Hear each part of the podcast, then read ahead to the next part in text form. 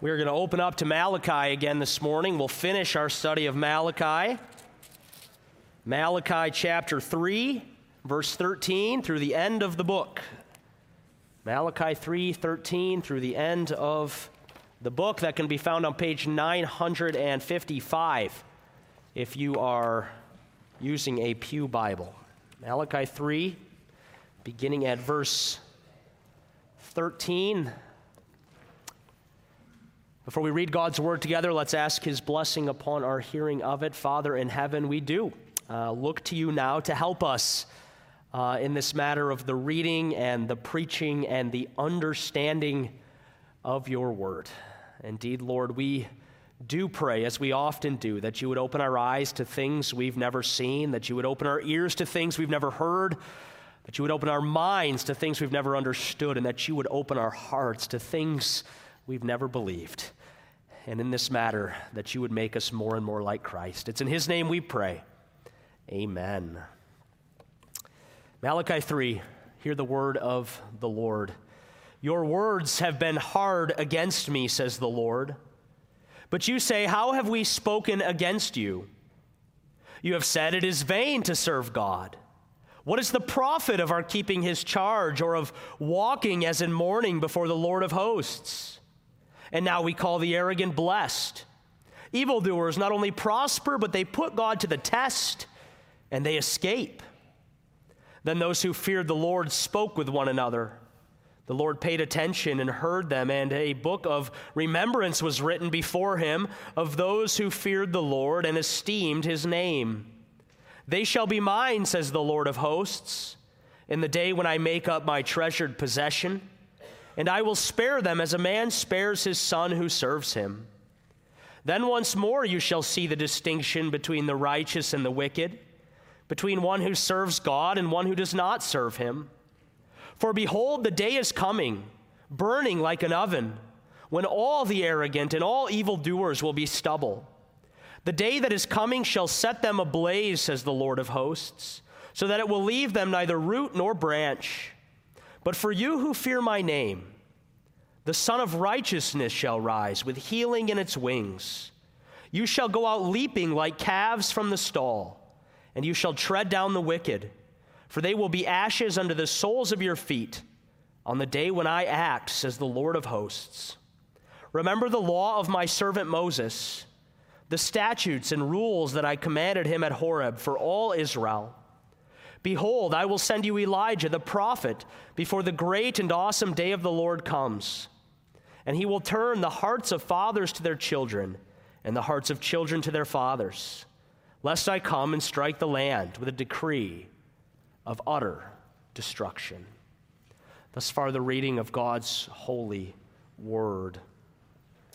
Dear congregation, we, we come this morning to what are uh, not only the last words of, of Malachi, but are in fact the last words of the Old Testament. Now, let me ask how would you expect the Old Testament to end? Or how do you expect the Old Testament should end? Perhaps we'd, we'd expect it to end with the kingdom of Israel returning to the glory days which it knew under the reigns of David and Solomon. Those were good days. It seems like that'd be a, an appropriate place for, for the Old Testament to end. Or, or maybe, maybe we'd expect the Old Testament to end with the coming of the Messiah. I mean, all throughout the Old Testament, we read about the Messiah who is to come. Already in the Garden of Eden, God causes his people to look forward to this one who would come from the woman and who would crush the serpent's head. And it seems, doesn't it, that, that that'd be a fitting way for the Old Testament to end with the coming of the Messiah and with God's people under his rule living happily ever after. Or, or maybe we'd, we'd expect it to end with these Israelite people finally figuring out how to serve God faithfully. I mean, that's really a struggle for them all throughout the Old Testament, time and time and time again. They fail to live according to God's word time and time and time again. They are, as Ezekiel 16:32 says, an adulterous wife in their relationship with the Lord. And so, so maybe we'd expect the Old Testament to end with this adulterous wife that is Israel finally becoming the faithful wife that God desires her to be. Well, the fact of the matter is, the Old Testament doesn't end in any of those ways. There's no return to the glory days of David and Solomon. There's no Messiah. And while, as we will see in our text, there is a faithful remnant who loves God and trusts God and serves God, most of the people still haven't figured it out. And so, how does the Old Testament end? Well, it ends with, with a question, an answer, an encouragement and uh, an opportunity. A question, an answer, an encouragement, and an opportunity. So, first, a, a question. Now, the question is not being asked outright. The question is simply implied by what the people of Malachi's day were saying. We see it in verses 13 and 14. Your words have been hard against me, says the Lord. But you say, How have we spoken against you? You've said it is vain to serve God. What is the profit of our keeping his charge or walking as in mourning before the Lord of hosts? Do you see what the people of Malachi's day were saying? They were saying, it's no use to serve God. There's no profit for us in serving God. It's all in vain, our serving God.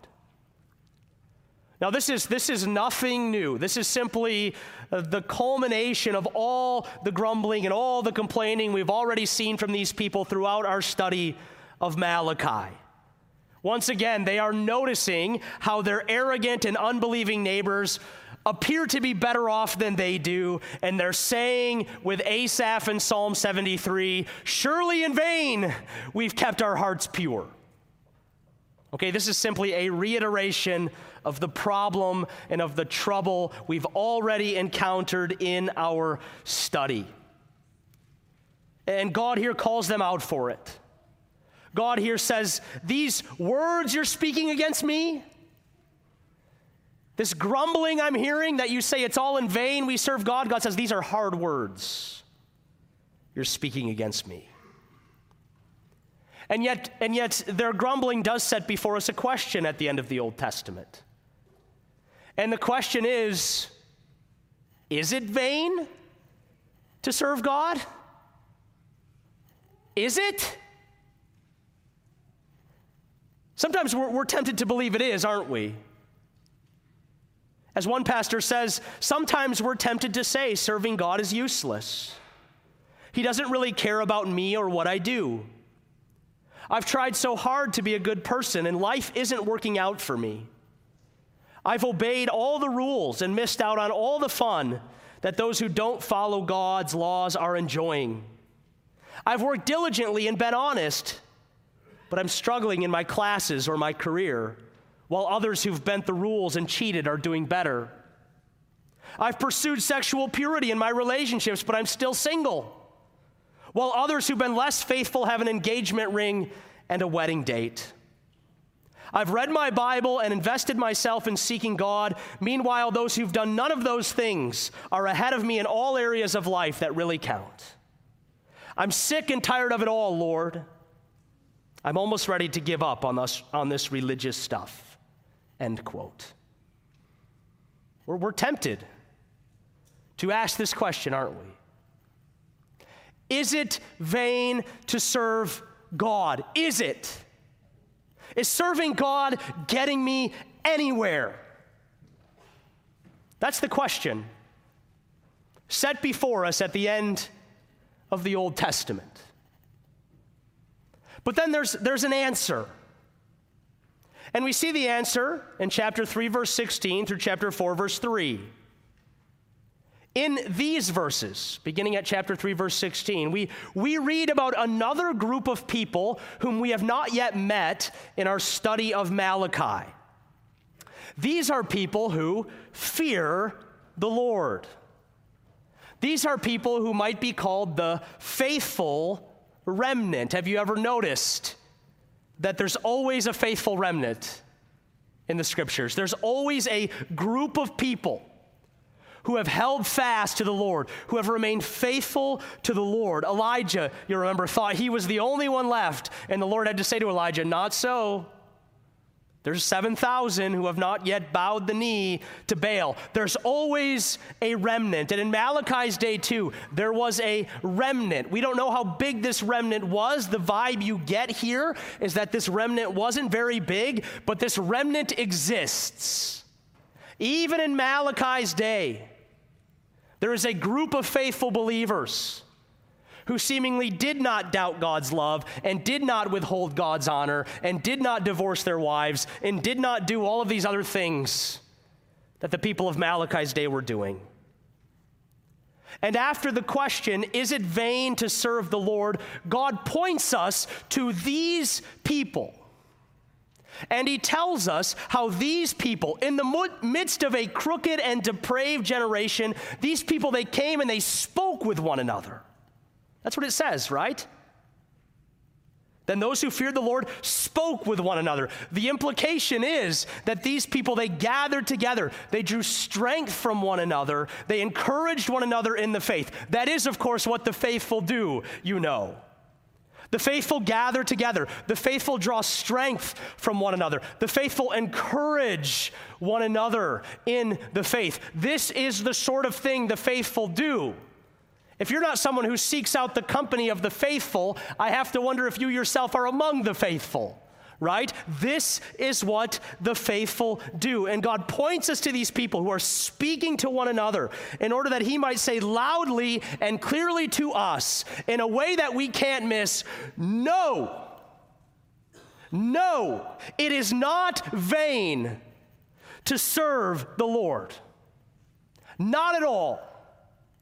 Not even close. For look at, look at what God tells us about these people who served him in Malachi's day. These are the people whom the Lord pays attention to and hears. We see that in the middle of verse 16. Those who fear the Lord spoke with one another. The Lord paid attention and heard them. What a blessing the faithful enjoy in this life. The faithful can always be confident that the Lord pays attention to them and the Lord hears them. As the psalmist says, the Lord's eyes are on the righteous, his ears are attentive to their pleas for mercy. We might contrast this with what the writer of Proverbs said that those who have no regard for God's word, their prayers are an abomination to the Lord. Perhaps the Lord even plugs his, plugs his ears when people who have no regard for him try and speak, but not the faithful. No, the Lord hears the faithful. The Lord pays attention to the faithful. Look what else the text says about these people that fear the Lord. They are those whose names are written in his book of remembrance. Throughout Scripture, we see references to, to names being written in a book which is seemingly kept in heaven.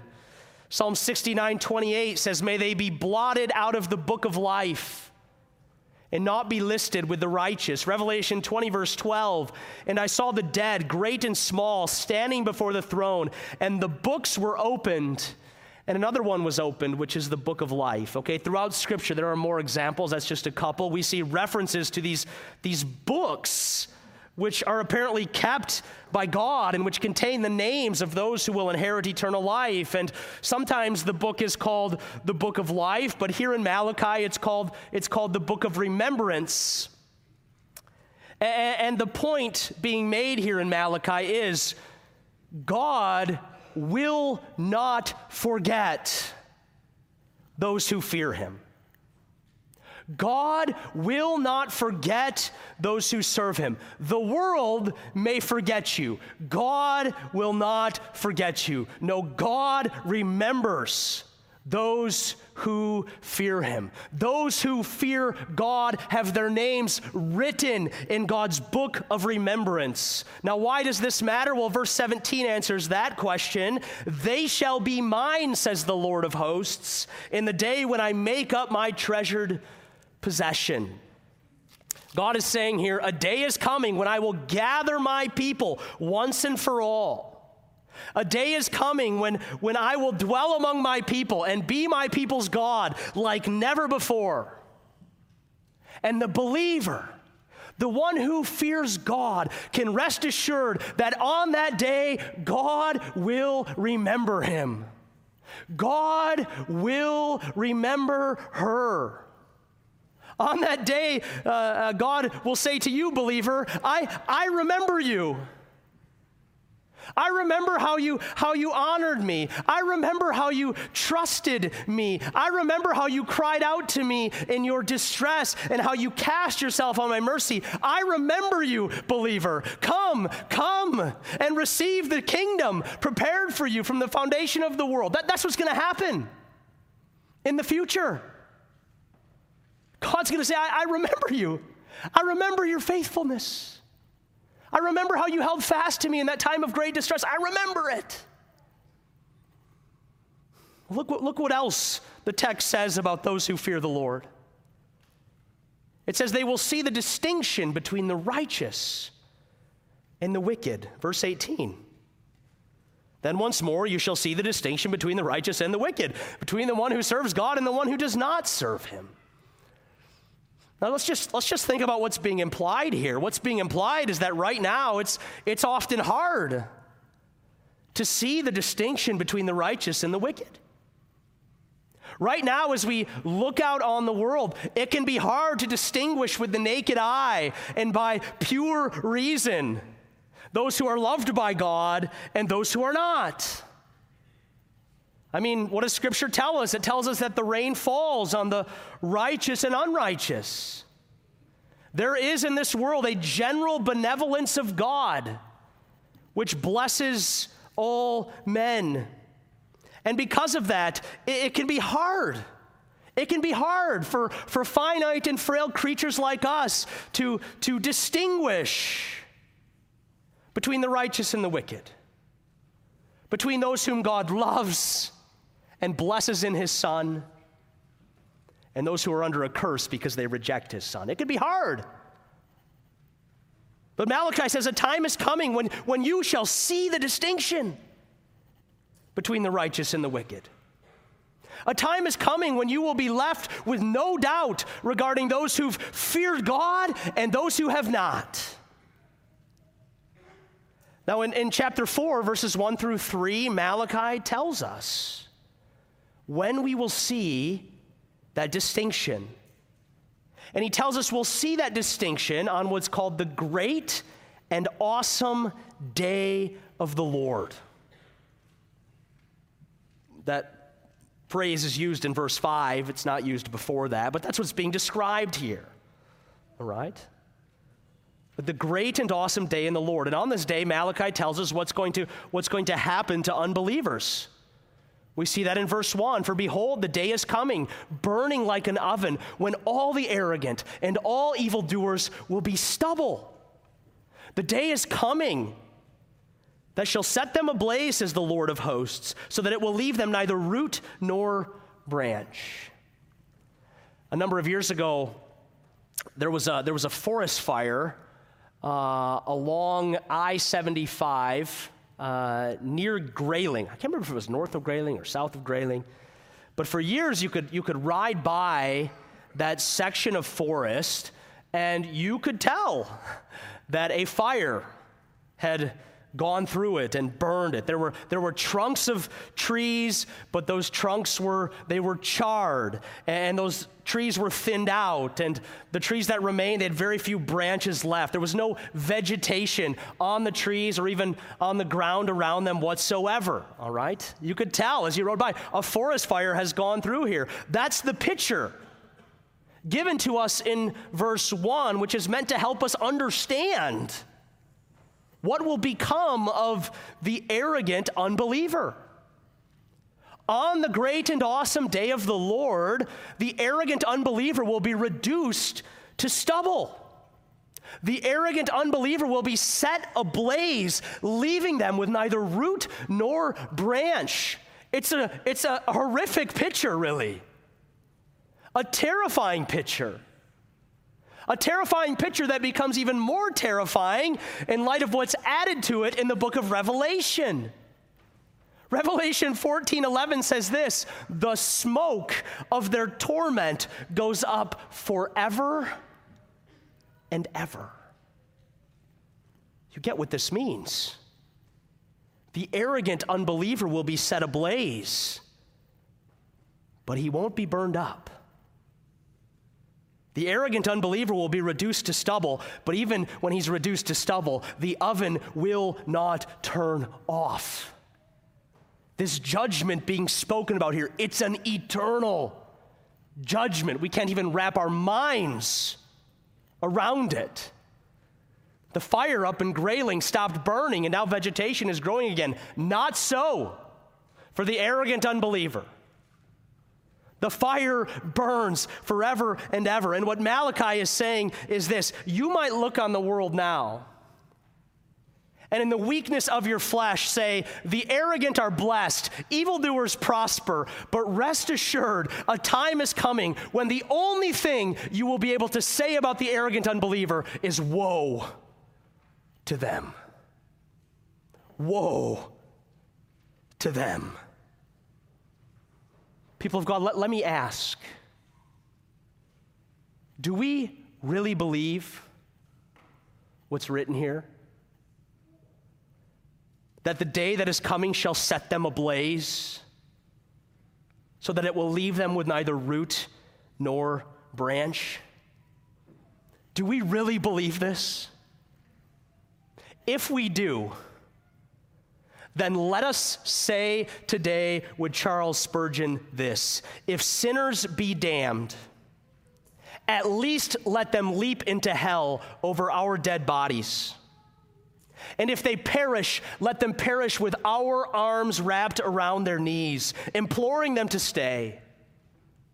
If hell must be filled, let it be filled with the teeth of our exertions. And let no one in our life go unwarned and unprayed for. You will see the distinction between the righteous and the wicked, Malachi says. You will see it. When that day comes, it will be a day of great heat for the unbeliever. He tells us what that day will bring for the believer in verses 2 and 3. But for you who fear my name, the Sun of Righteousness shall rise with healing in its wings. You shall go out leaping like calves from the stall, and you shall tread down the wicked, for they will be ashes under the soles of your feet on the day when I act says the Lord of hosts. So, on that day uh, when the wicked are set ablaze and God's wrath is poured out upon them for their sins, the righteous, the faithful, those who fear God, they, they will have an altogether different experience. An experience which is for some an experience of eternal destruction will be an experience for the faithful uh, that of healing and joy and victory. Okay, that, that's what's described in verses 2 and 3. This day will bring healing and joy and victory for those who feel God. Healing is mentioned first. For you who fear my name, the Sun of Righteousness will rise with healing in its wings. And joy is mentioned second. You should go out leaping like calves from the stall. Can't say I've let too many calves out of the stall after being in there for a long time, but uh, uh, I'm told that uh, when a calf is left out of the stall after being in there for some time, uh, they, they go forth with joyful exuberance. They jump and they hop and they skip. They're so excited to be free. That's, that's what's being communicated here. That's the image that on this great and awesome day of the Lord, when we're set free from these corruptible bodies and from life in this sin cursed world, we, as God's people, we will be marked by a joyful exuberance. We will jump and skip and dance like calves. And then victory, that's what's described in verse 3 when it says, You will tread down the wicked. You will see the distinction, Malachi says. On the great and awesome day of the Lord, the, the wicked will be set ablaze, but you who fear my name, you will be healed, you will be set free, you will be given victory. On that day, there will be no doubt who belongs to the Lord and who does not. On that day, there will be no doubt who is blessed and who is not. Now remember, when the prophets spoke of the coming day of the Lord, they usually speak of it as if it was one single event. As God gave them grace to sort of look into the future and to speak about what was going to happen, the prophets were unable to distinguish between the first and second comings of Christ. But we know now that, that much of what they foretold takes place in two comings rather than one. And the same thing is true here in Malachi chapter 4. We know already now, don't we? The Lord has not reduced the arrogant and evildoers to stubble, has He?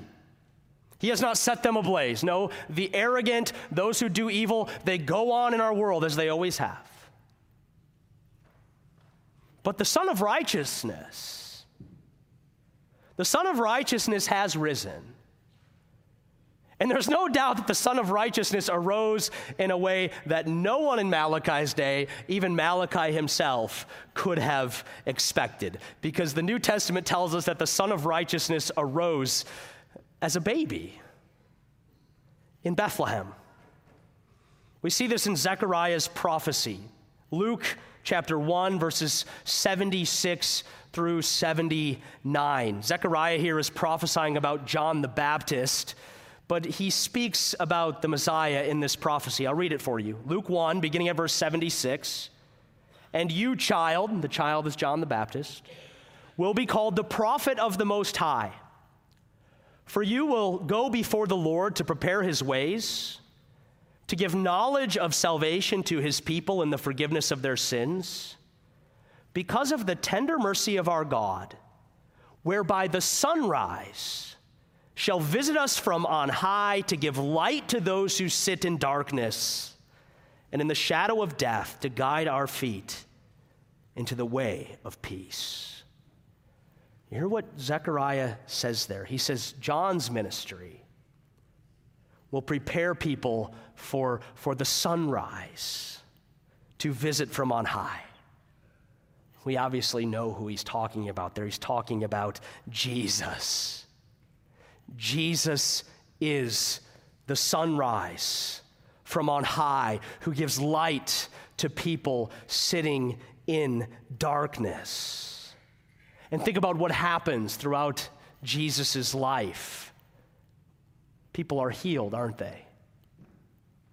The Sun of Righteousness rises with healing as wings. People are, people are healed. People are set free, aren't they?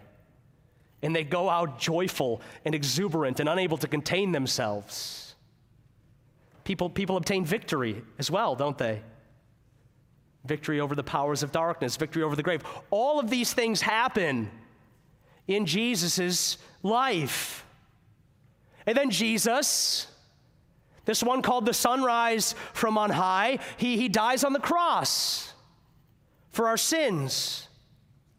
And he rises again from the dead on the third day, and he ascends to heaven, and he takes his seat at the right hand of God. And what has Jesus been bringing into his people's lives ever since? Well, ever since, he's been bringing into his people's lives healing, joy, and victory. Haven't any one of us, any one of us here who truly loves Christ, haven't any one of us experienced those things in some measure in our souls? Healing, joy, and victory. Yes, there is an already but not yet aspect to this prophecy, as there is to many prophecies in Scripture.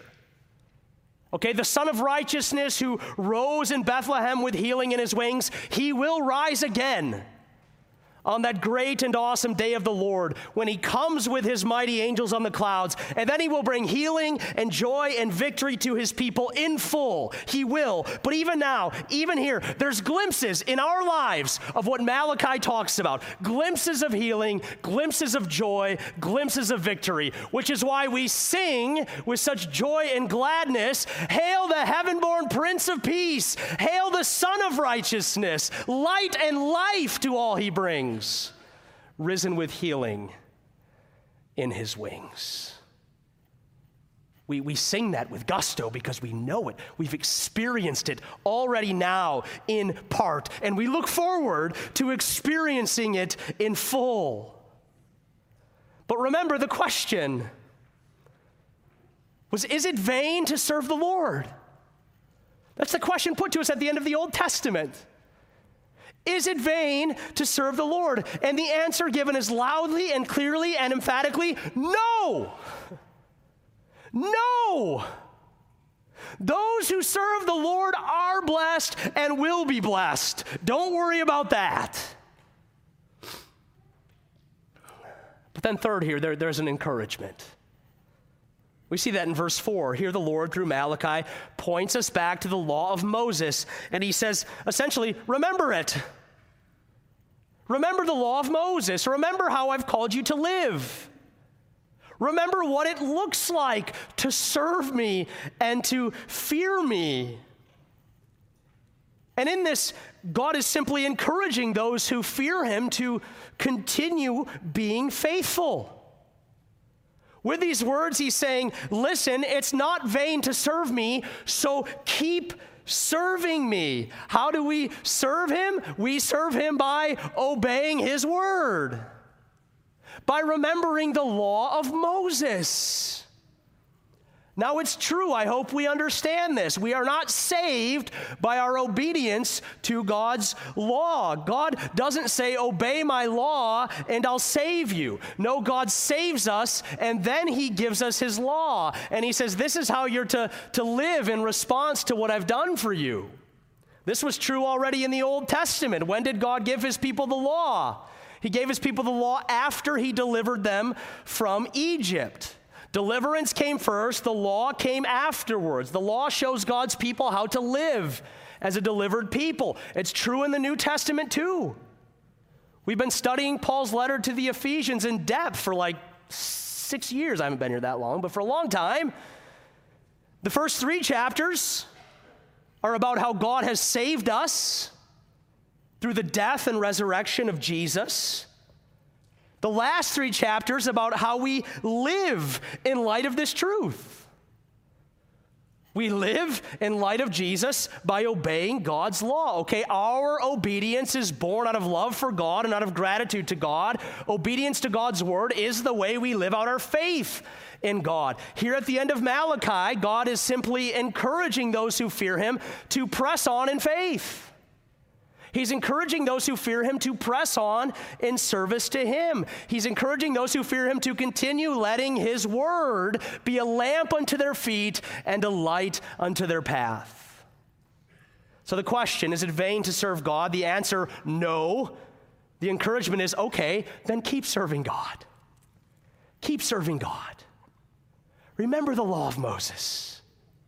Organize your life around God's word. Keep serving God. Keep being faithful. And then finally, in our text, there's an opportunity. I guess we could call it a warning as well. We, we see this in verses 5 and 6. God has told his people about a day that is coming when he will make a sharp distinction between the righteous and the wicked. And now he proceeds to tell his people what will proceed that day. Verse 5 Behold, I will send you Elijah the prophet before the great and awesome day of the Lord comes. And he will turn the hearts of fathers to their children and the hearts of children to their fathers, lest I come and strike the land with a decree of utter destruction. So God says, before this day comes, this great and awesome day of the Lord, before it comes, something is going to happen. Elijah is going to come. And Elijah is going to call people to repentance. That's what's being described in verse 6 with that reference to the turning of the hearts of fathers to their children and children to their fathers. Essentially, there we're, we're being told that, that Elijah is going to call people to repent of their sins against the fifth commandment. Now, repenting of your sins against the fifth commandment is part of what happens in salvation. It is. Here it's set forth as a part which is meant to represent the whole of what happens in salvation. We call that a synecdoche, big word of the day. Maybe you'll see it on the gas station pump sometimes, word of the day, synecdoche, a part of something representing the whole of something. That's what this is. When he talks about people repenting of their sins against the fifth commandment, he's just saying he's, he, he'll call people to repent of their sins and to trust in, to trust in the Lord. That's what John the Baptist is going to do. I'm sorry, now I gave away who Elijah is. Anyways, we have the privilege of, of reading this in the light of the New Testament, and we know, don't we, that this prophecy about Elijah, it's fulfilled in the coming of John the Baptist. Luke, uh, Luke 1, verse 17 says, And he, that is John the Baptist, will go before him in the spirit and power of Elijah to turn the hearts of the fathers to the children. Okay, there's an echo right there in Luke 1 17 from the end of Malachi. And Luke is saying to us in Luke 1:17, this is the one Malachi spoke of. The Elijah who would turn the hearts of parents and their children. Matthew 17, verse 11, Jesus answered, Elijah does come and he will restore all things. But I tell you, Elijah has already come, and they did not recognize him, but did to him whatever they pleased. So also the Son of Man will suffer at their hands. Then the disciples understood that he was talking about John the Baptist. Okay, the New Testament tells us this prophecy is fulfilled in John the Baptist. He is the Elijah whom Malachi spoke about. But let's just consider what we're being told here at the end of Malachi. Because what we're being told is that before the great and awesome day of the Lord comes, there will be an opportunity for sinners to receive mercy before the great and awesome day of the Lord comes. There will be an opportunity for people who should be reduced to stubble to repent of their sins and receive God's forgiveness and be counted among those who fear God's name. Okay, what's being spoken about here at the end of the Old Testament is a time of grace that will precede the Lord's coming in judgment. Now, you're, you're, you're smart people. If Elijah has come and judgment has not yet come, in what time are we living? We are living in the time of grace. Tomorrow is, tomorrow is Christmas. On that day, we will celebrate the birth of our Lord and Savior Jesus Christ, who by his life, his death, and his resurrection delivers all who trust in him from the wrath to come. But even as we remember tomorrow that Christ has come, so do we recognize that Christ will come again. And when Christ comes again, the day of grace will be over. And all those who remain arrogant and all those who remain evildoers, they will be reduced to stubble and set ablaze. Let me ask Are you ready for the day of grace to be over?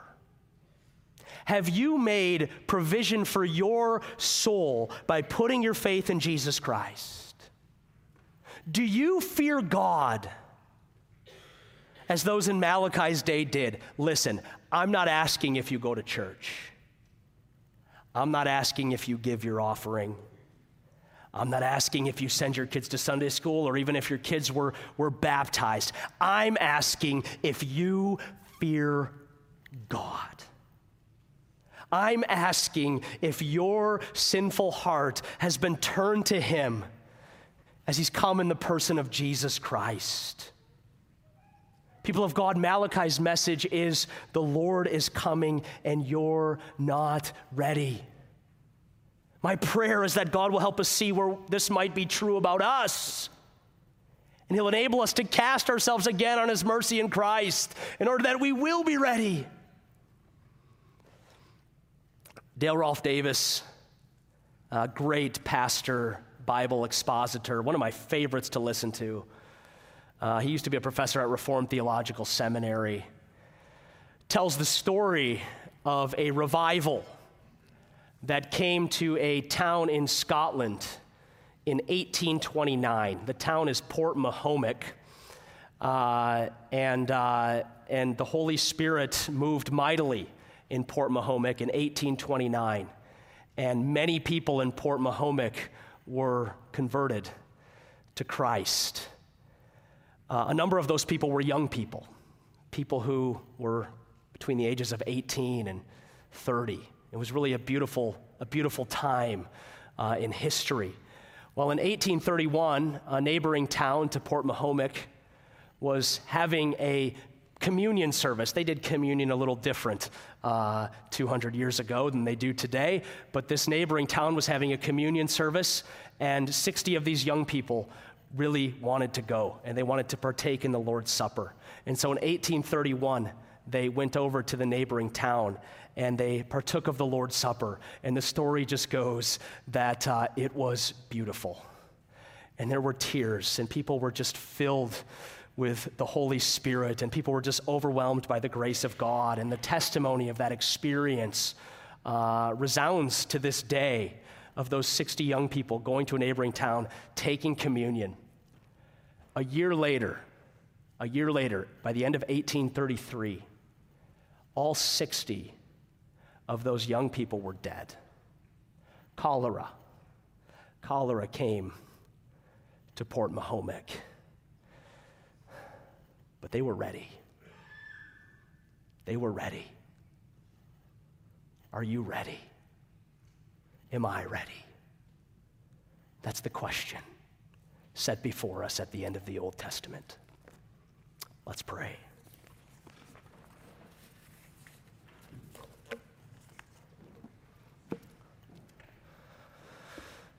Father in heaven, we rejoice in your coming uh, through your Son as a baby in Bethlehem 2,000 years ago. And we look forward to our Savior's coming again on the clouds in power and great glory. Help us to be ready. Help us to be repentant people, people whose hearts are continually broken and contrite and humble before you. It's in Jesus' name we pray. Amen.